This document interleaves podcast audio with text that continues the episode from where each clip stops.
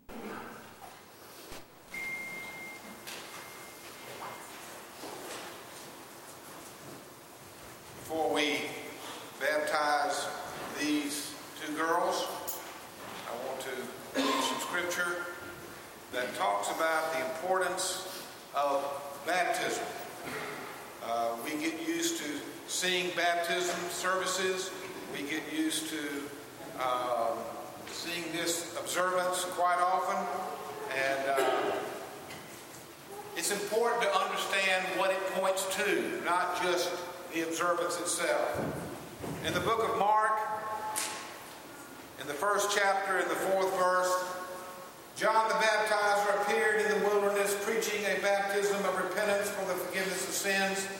And there went out to him all the country of Judea and all the people of Jerusalem, and they were baptized by him in the river Jordan, confessing their sins.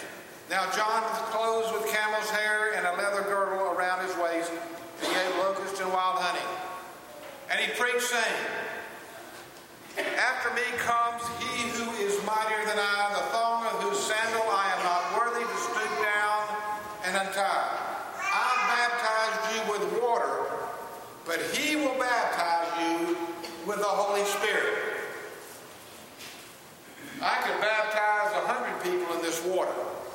But Jesus is the one who comes and baptizes with the Spirit and makes the change in the heart. And that's the key.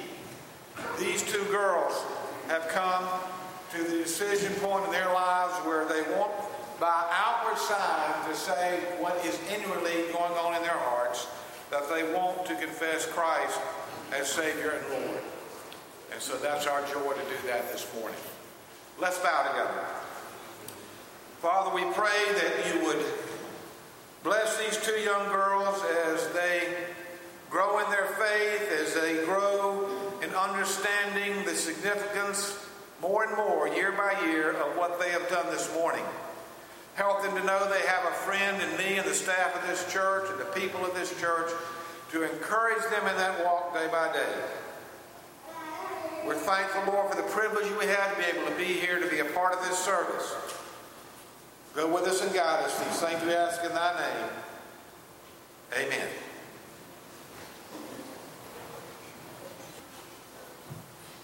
By the authority of our Lord and Savior Jesus Christ, and upon her profession of faith in Christ as her Savior and Lord, I baptize you, my sister Mackenzie Grigg, in the name of the Father, and the Son, and the Holy Spirit. Amen.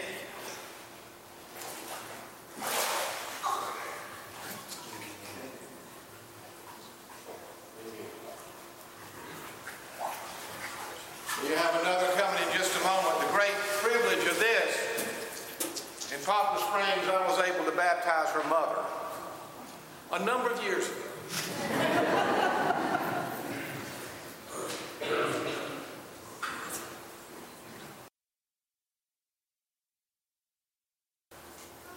By the authority of our Lord and Savior Jesus Christ, and upon her profession of faith in Christ as her Savior and Lord, I baptize you, my sister, Abby McMahon, in the name of the Father, and the Son, and the Holy Spirit. Amen.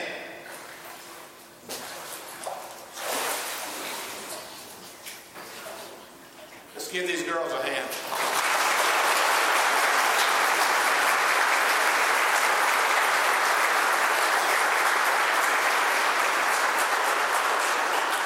I hope these girls will find that through the years, they will know the love, the support, the care, the understanding of this church family as they grow to maturity in faith and as they look to you for examples day by day.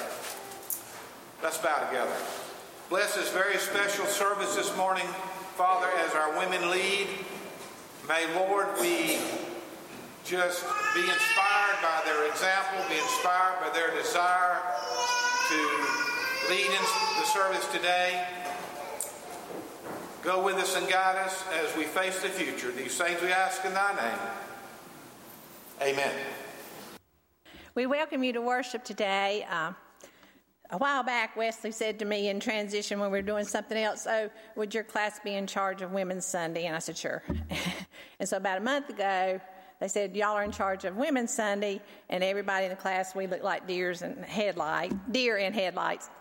And, uh, but the Lord has worked in this. Uh, we are so glad to have all of you here today. Uh, our theme for today is All for You Surrender, Sacrifice, and Serve. And as we started planning this, we're like, you know, who can speak? And the Lord has brought us two wonderful speakers today, both who have been a part of our church at different times in uh, their lives Hannah Poe and, uh, and Amanda McBrayer. And many of you might not recognize Amanda's married name, but she is Mayida Scruggs' granddaughter, and she was Mandy Scruggs when she went to our church, and she'll tell you how long ago that was. But the Lord has brought them to us, and they're going to share with us today. Uh, we are going to do a little different on our two hymns today. We'll have an offertory hymn and a com- hymn of commitment. And as you notice, we don't have a choir and we don't have anybody up here to lead, but uh, we're going to sing with videos today. And the words will be on the screen. So you won't have to be looking down at your hymnal, and you can worship and look up to the Lord as you sing today. Uh, Jim did want me to mention in the bulletin, you know, uh, there's different uh, announcements. And remember that Susan's retirement luncheon is on the 22nd, and we want to all be here and honor her. And then Jim especially wanted me to remind our young adults about the supper and the meeting on the 21st. And Harry McKee's going to be cooking, and that would be enough for me to get me here. Uh, so we hope that you'll come out and let us know some different ways the church can serve you and provide opportunities for you. And we just hope that today, uh, that everything we do here will be to worship our Lord.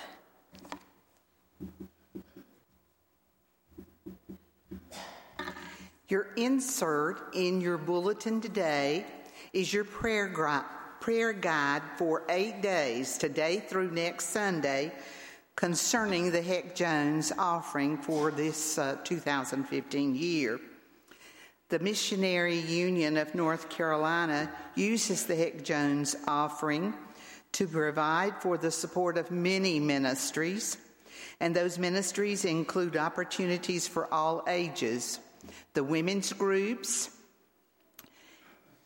ACT teams, GAs, Mission Friends, RAs, Camp Mundo Vista, which is for the GAs, Camp Angel Tree, Restorative Justice or Prison Ministry, the North Carolina Baptist Nursing Fellowship, Ministers Spouses Support. There is a military ministry for wives of those who are away from our country serving in other lands, multicultural ministries, missions training and missions leadership training, and many others. But I wanted to mention quickly just two of those many others North Carolina Christians Women and Christian Men's Job Corps. That's something that most of us haven't even thought about being among those activities. The offering is Heck Jones, named for Fanny Exile Scudder Heck, who at age 24 was the first national Women's Missionary Union president, and she served for 30 years in North Carolina as well. So 15 national years coinciding with her 30 North Carolina years. The second name, Sally Bailey Jones, was 16 years of age when she became the first recording secretary of the North Carolina WMU. These women met and worked together in founding WMU in North Carolina at the First Baptist Church in Raleigh. Mrs. Jones followed Mrs. Heck as the national WMU president upon the death of Fanny Heck. In 2007, North Carolina WMU reaffirms its autonomy as an auxiliary. Remember, an auxiliary works alongside of, but is not supported by the Southern Baptist Convention for the National or North Carolina. So, North Carolina's only funds come through the Heck Jones offering. This year's theme comes from uh, Mark 8 34. And of course, we're emphasizing the word follow. Then he called the crowd to him along with the disciples and said, Whoever wants to be my disciple must deny themselves and take up their cross and follow me. The end gathering for the Heck Jones offering is to be February 22nd but any offerings are welcomed throughout the month of February. Thank you.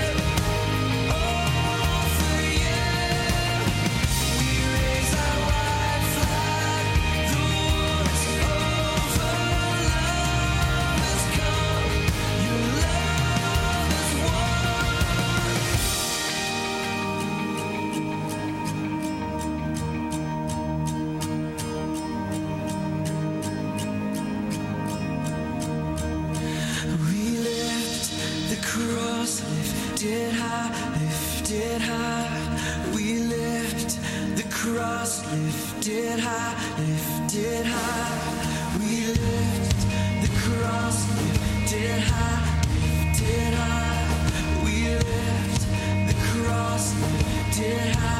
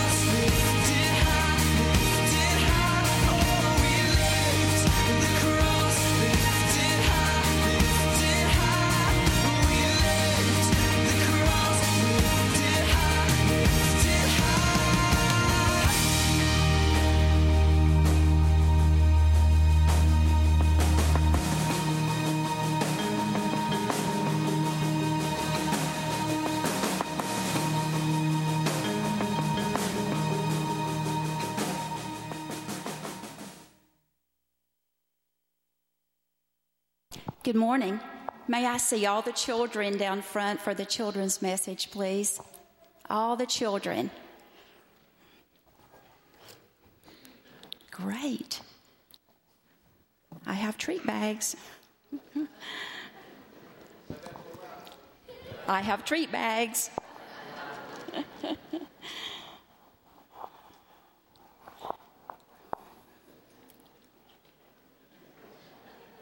wow.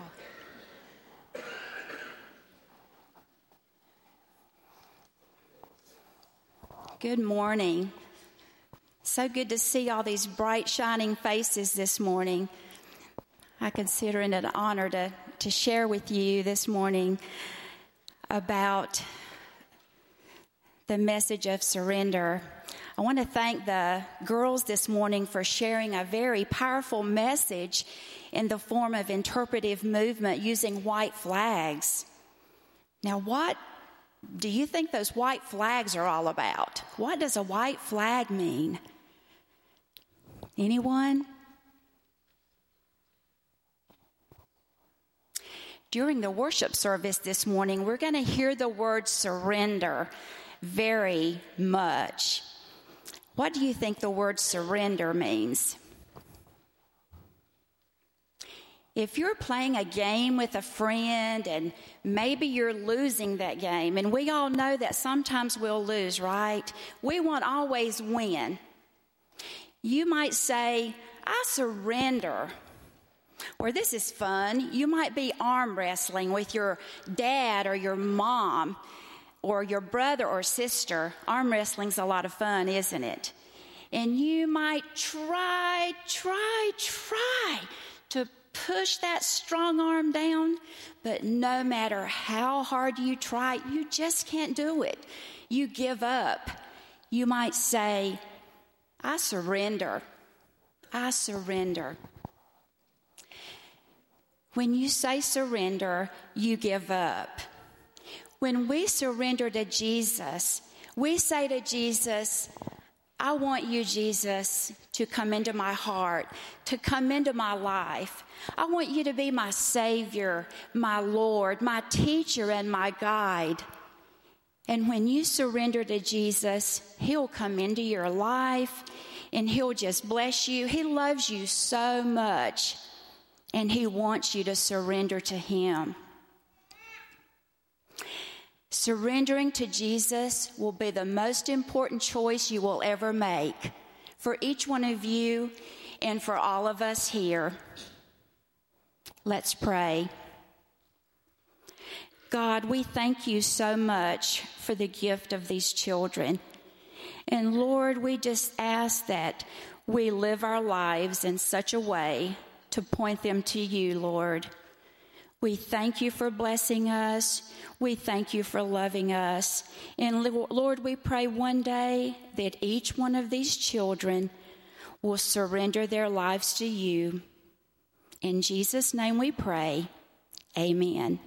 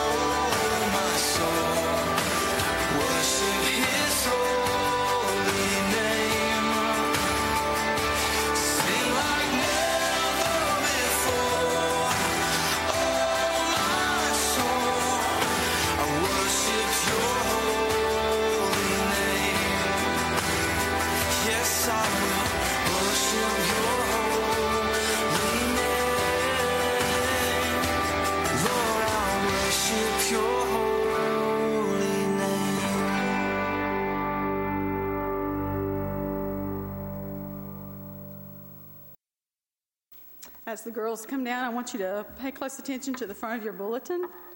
It says, Love the Lord your God with all your heart, all your soul, all your mind, all your strength.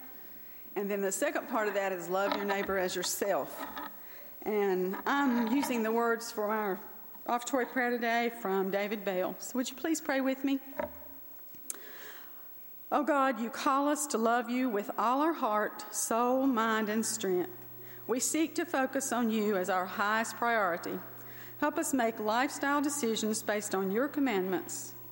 We, your kingdom seekers, offer you, you this money as a means of placing your, you first in our lives. May these gifts provide ministries of love and compassion to our neighbors. In Jesus' name we pray. Amen.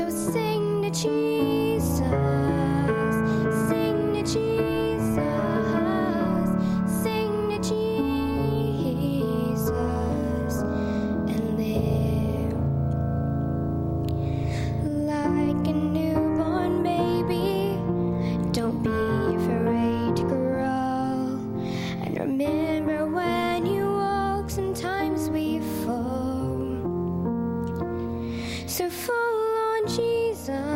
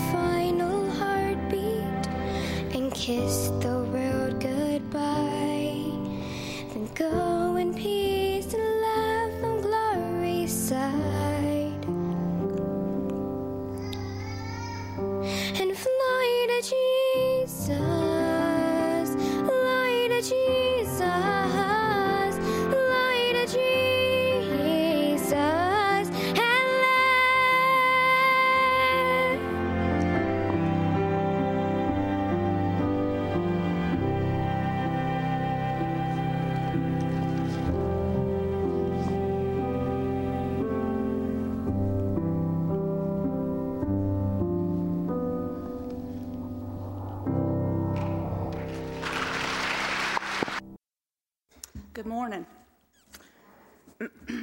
My name is Amanda Scruggs McBrayer.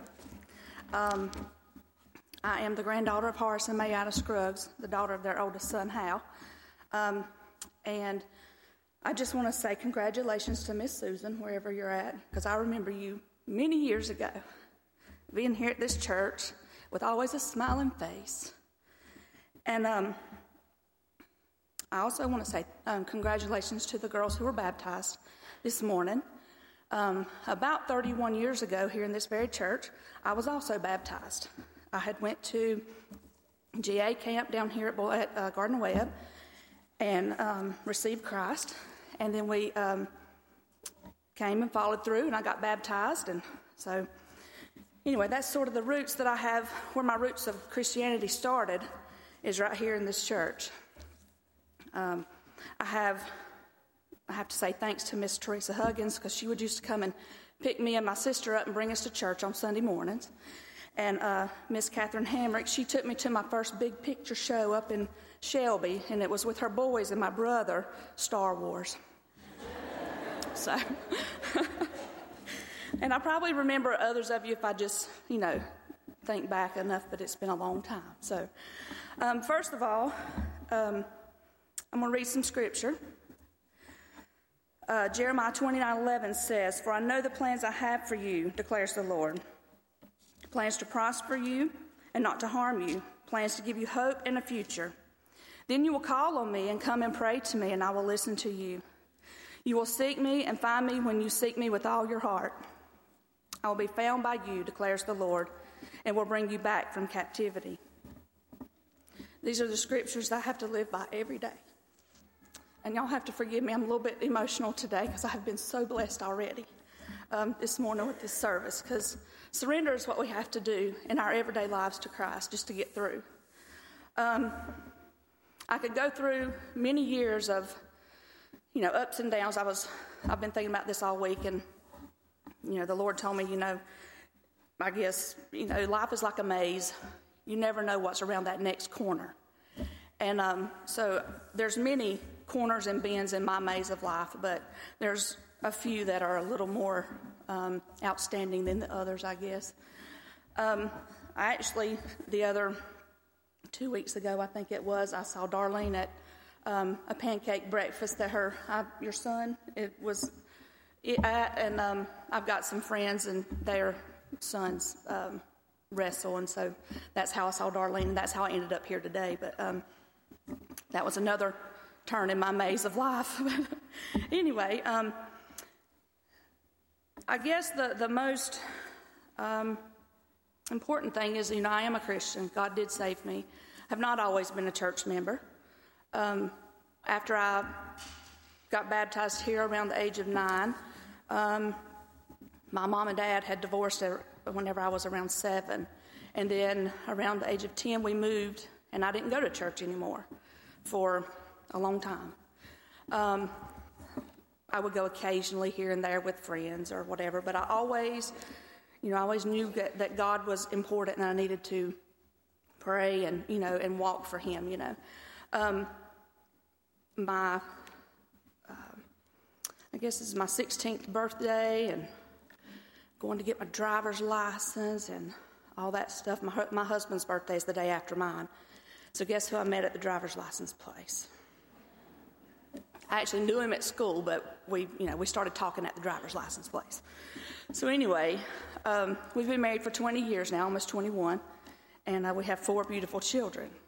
Well, those children are the miracles of my life every day. Um, we didn't think we could have kids. We dated for five years. We got married. We're married for five years before we had our oldest son, Seth. And um, then after that, it was every two years. Boom, boom. so I was like, hold on. So we had our third child, Sadie, and we thought we were, you know, done with having kids. And then my best friend in the whole world is my sister. And so I told Brad, I said, you know, I'd like to try to give Sadie a sister. I said, there's no guarantee, but, you know, we'll pray real hard. Maybe it'll happen. Well, sure enough, it did. And um, we had our fourth child, Mason and she's a little, it's a little girl. And um, but while I was pregnant with Mason, around 18 weeks, when everybody goes and gets their ultrasound, and you know, everybody's excited, you want to know what it is. Well, I didn't get such good results. And I mean, I found out what it was and we were excited, but the next day they call and tell me that there's something wrong, that we need to go to Charlotte to have um, extensive ultrasound done because they had she had cysts on her brain, and this is um, often turns into what's called trisomy 18, and that she could possibly die immediately after birth. And so I just remember um, I was in the closet hanging my son's clothes up, and I just remember just stopping right there in the closet and just falling and praying. And um, about five months later, four or five months later, Mason was born. Perfectly fine, nothing wrong. And so, you know, that's just one of many things that God has done for me in my life. Um, I tell Mason all the time she has three little white streaks in the top of her head, and I tell her that's where God kissed her and made her all better because she did have three cysts on her brain.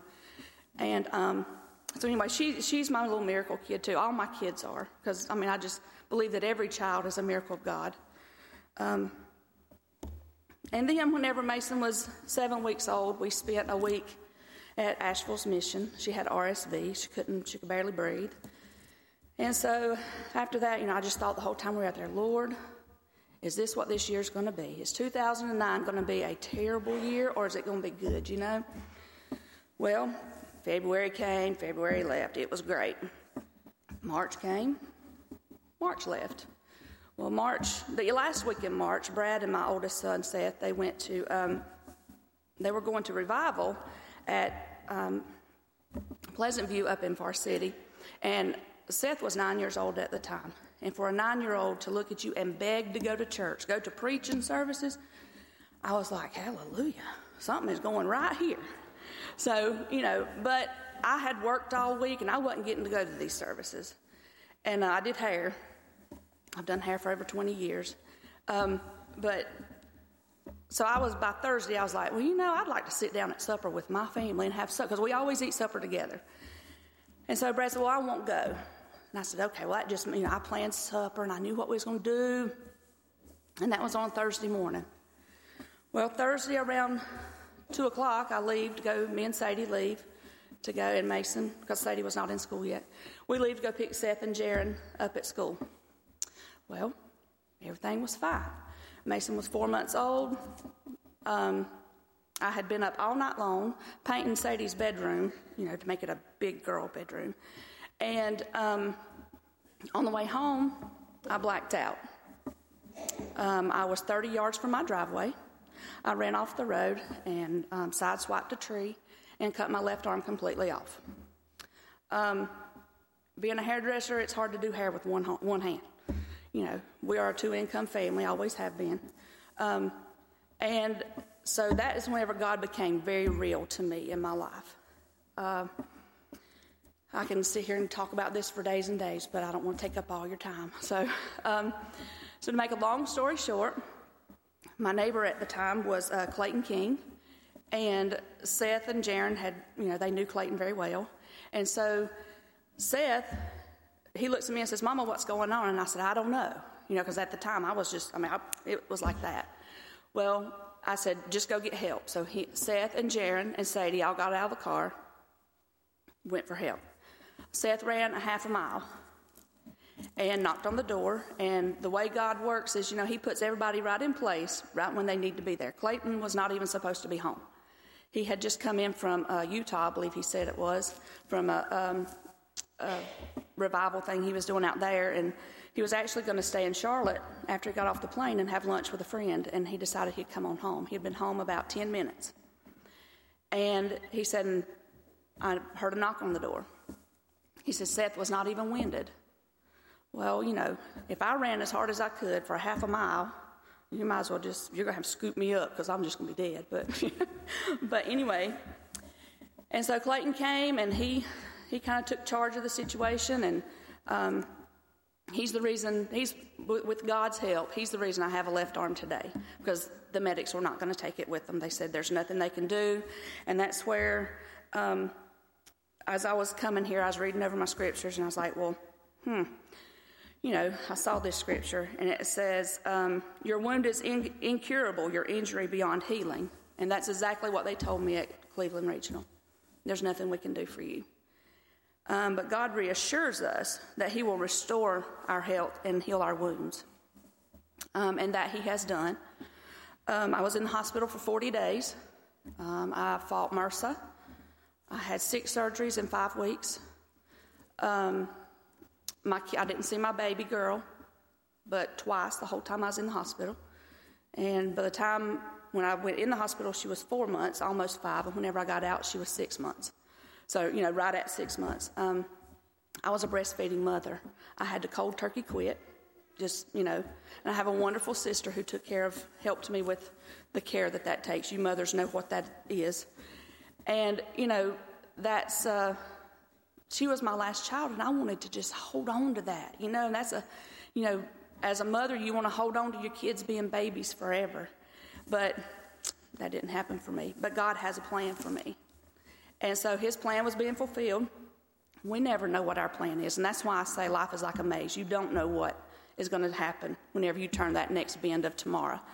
But um, so anyway, I come out of the hospital and I came home and I had a welcoming committee. I had my entire family, which consists of about 40 people.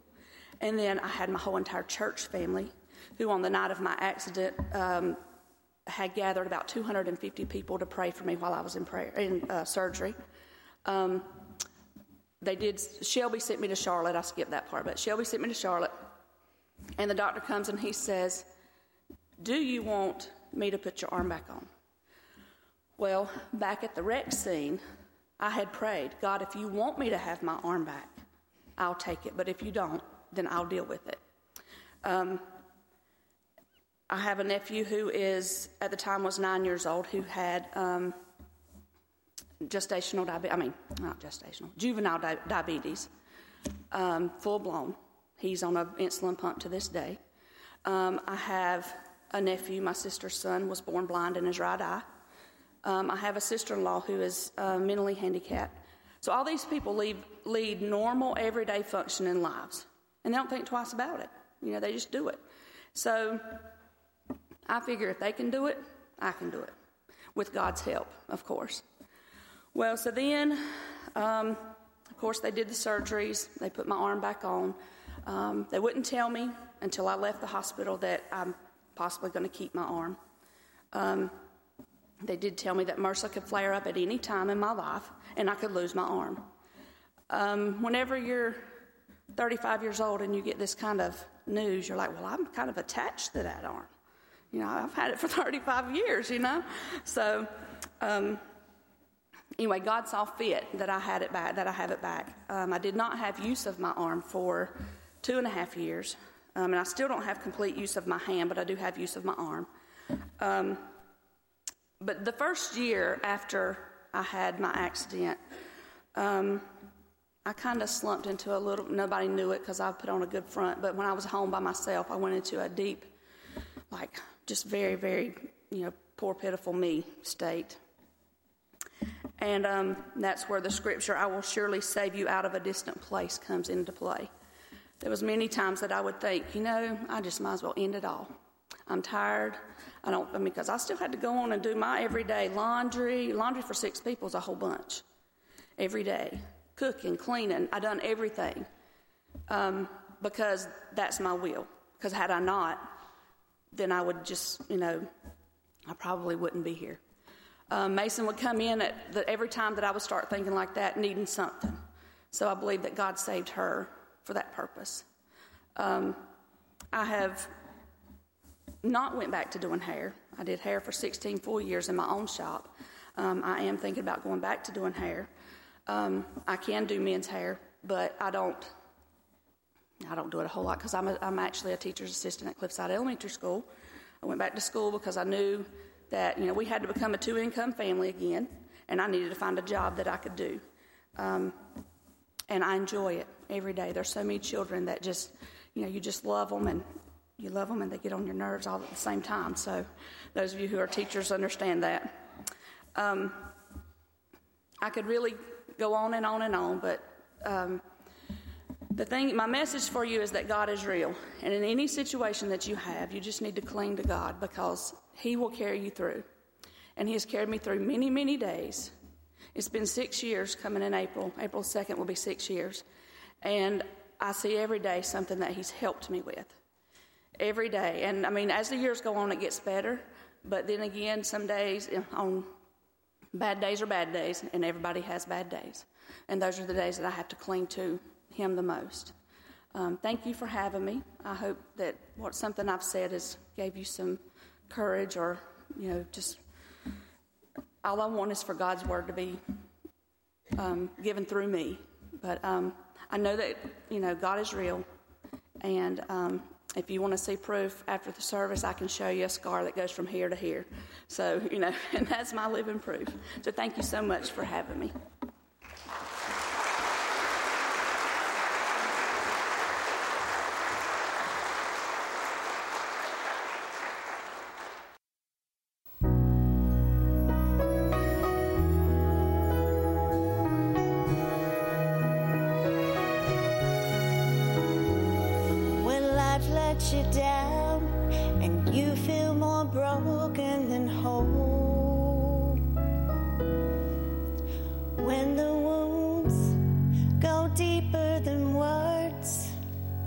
and you can't tell a soul.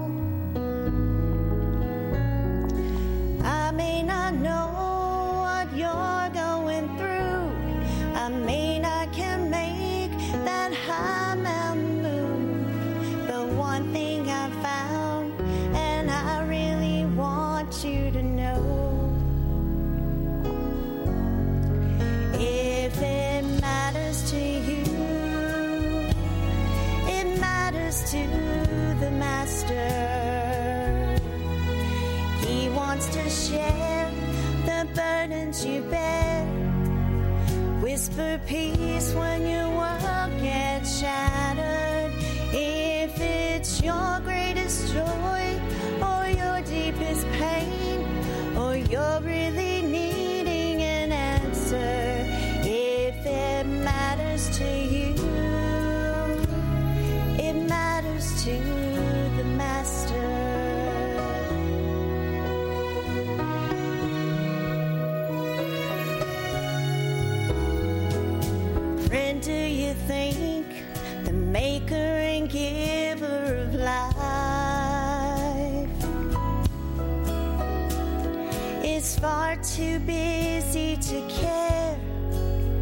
about your trouble and strife. He sees the sparrow that falls to the ground, and he hears the tears that don't make a sound. If you only knew how precious you are in his sight.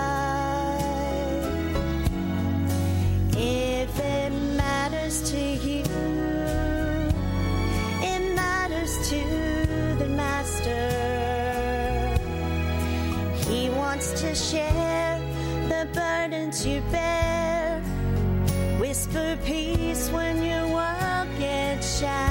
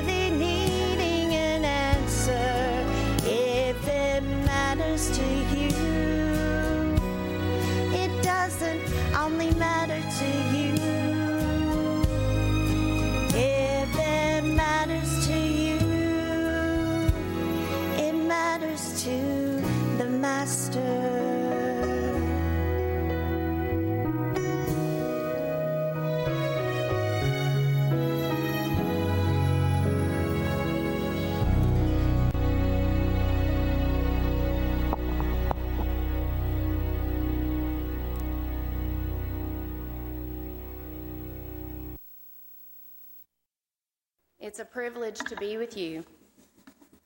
on this Women's Sunday. I find it interesting that in 2009, before our whole family went back to Africa for a, a, family mission trip, we stood before you. And I don't think it's coincidence that we're before you again today.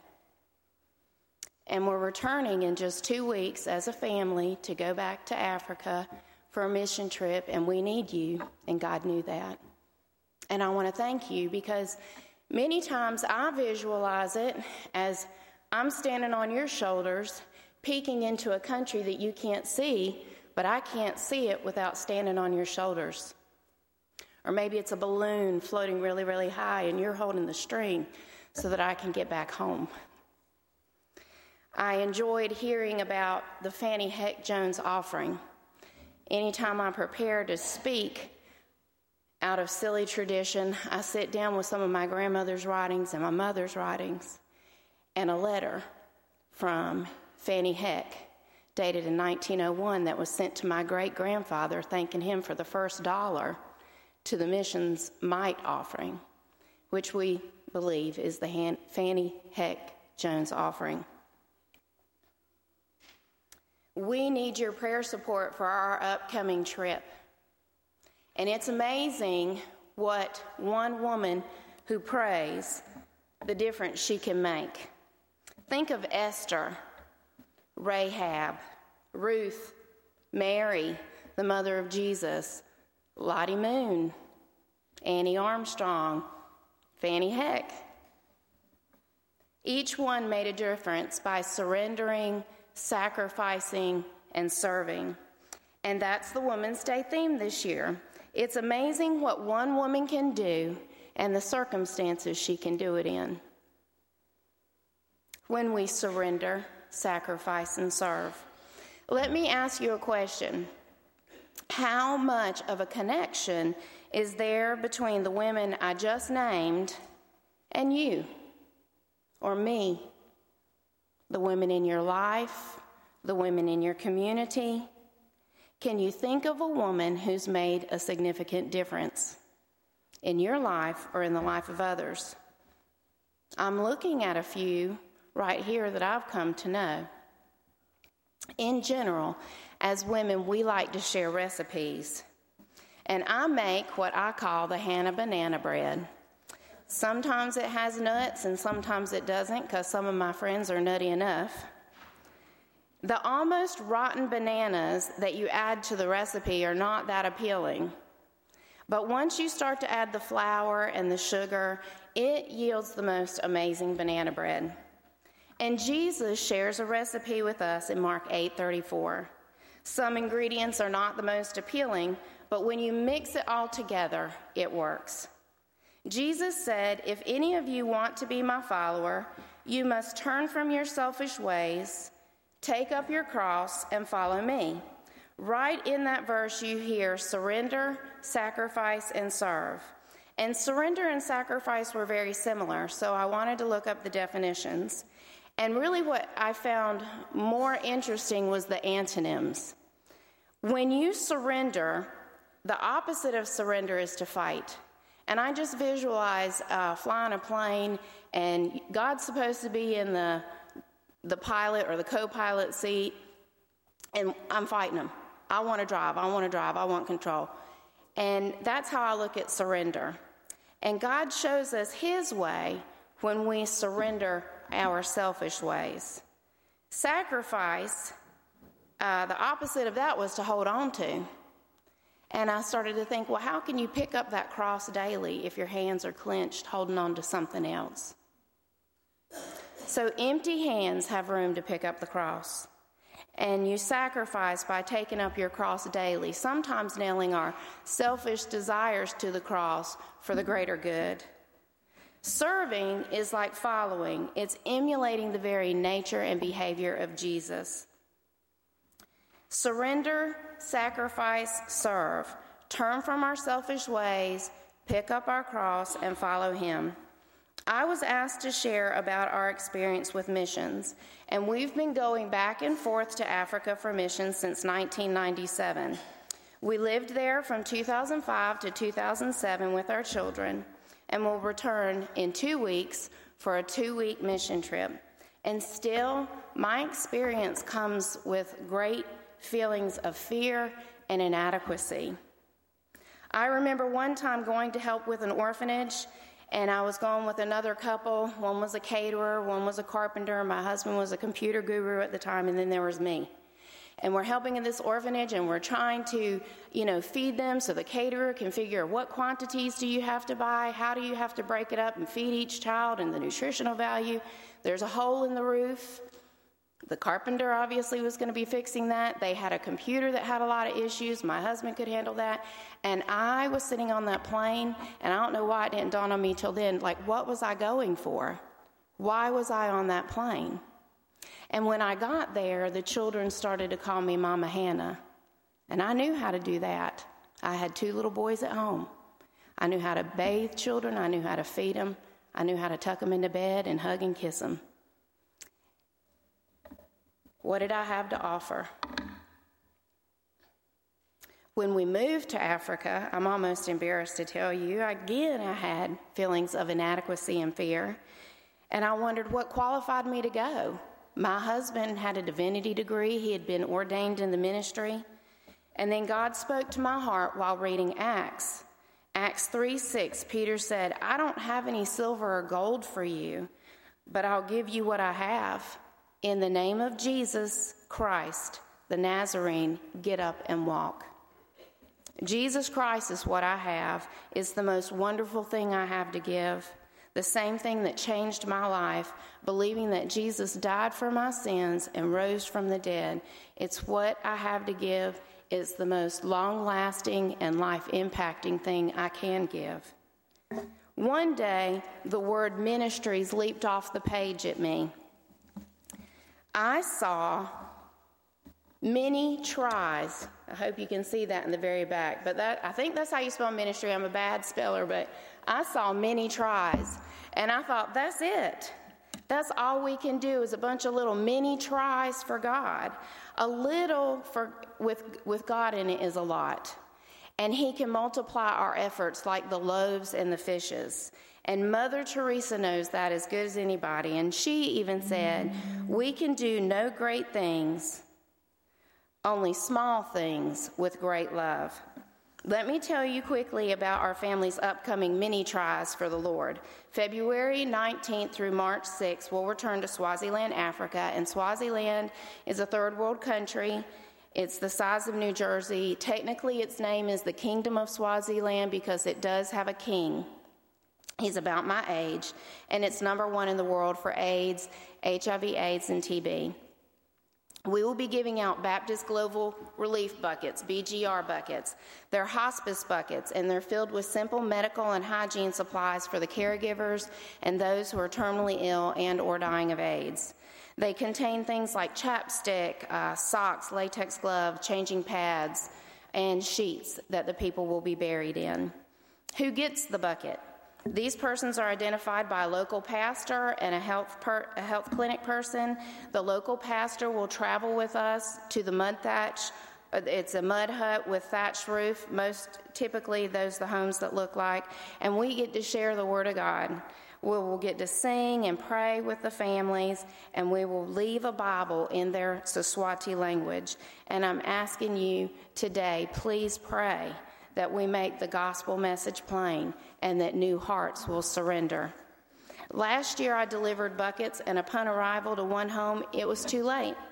The girl had died the day before. The family offered me the opportunity to hold her baby, and we sang and we prayed and we cried together. And again, I found myself at a loss for what to say and do. It's not for everybody. You don't have to cross the seas to see the cross. You don't have to be qualified to follow Jesus.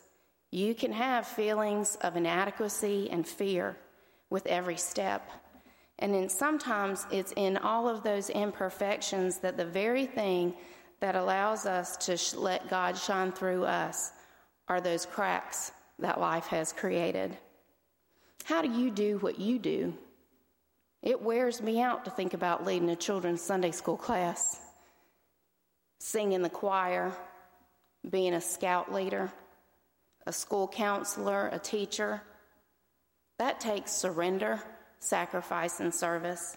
What about a dentist or a physician? Those who've lost loved ones and those who have recovered from trauma? How do we surrender, sacrifice, and serve? Or in Jesus' recipe, turn from our selfish ways, pick up our cross, and follow him. Just having the recipe doesn't make us a follower of Jesus. May I suggest that we follow the recipe like any other, one step at a time. St. Francis of Assisi is quote says start by doing what is necessary, then do what's possible, and suddenly you're doing the impossible. One woman plus one recipe, and suddenly you're doing the impossible. Surrender, sacrifice, and service, one step at a time. It's been a privilege to be with you today and feel the presence of the Lord in the songs and in the words and in the sharing. I have a bucket project hospice kits little pamphlets if you're interested in looking into that. Don't look in my bucket it's really dirty. It's been in the garage a long time but appreciate the opportunity to share and i appreciate your prayer support for our upcoming trip. Thank you very much for inviting me and our family to be with you today.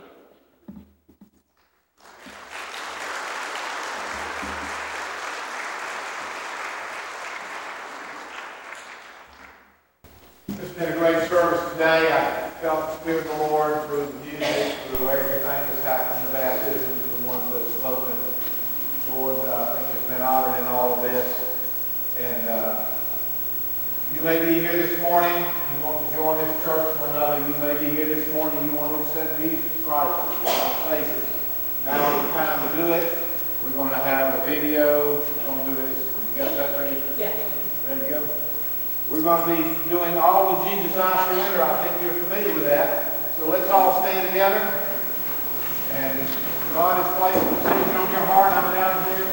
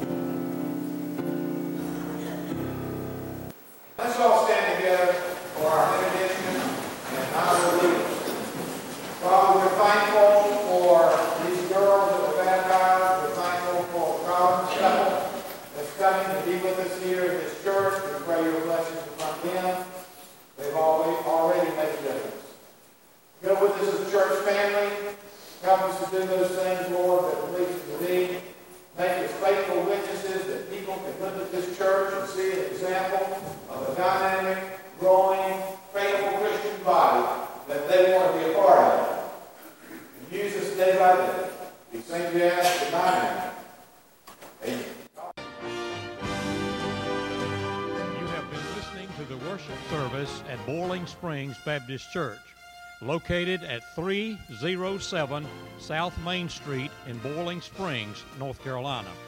Come and worship with us at your next opportunity. Thank you for listening.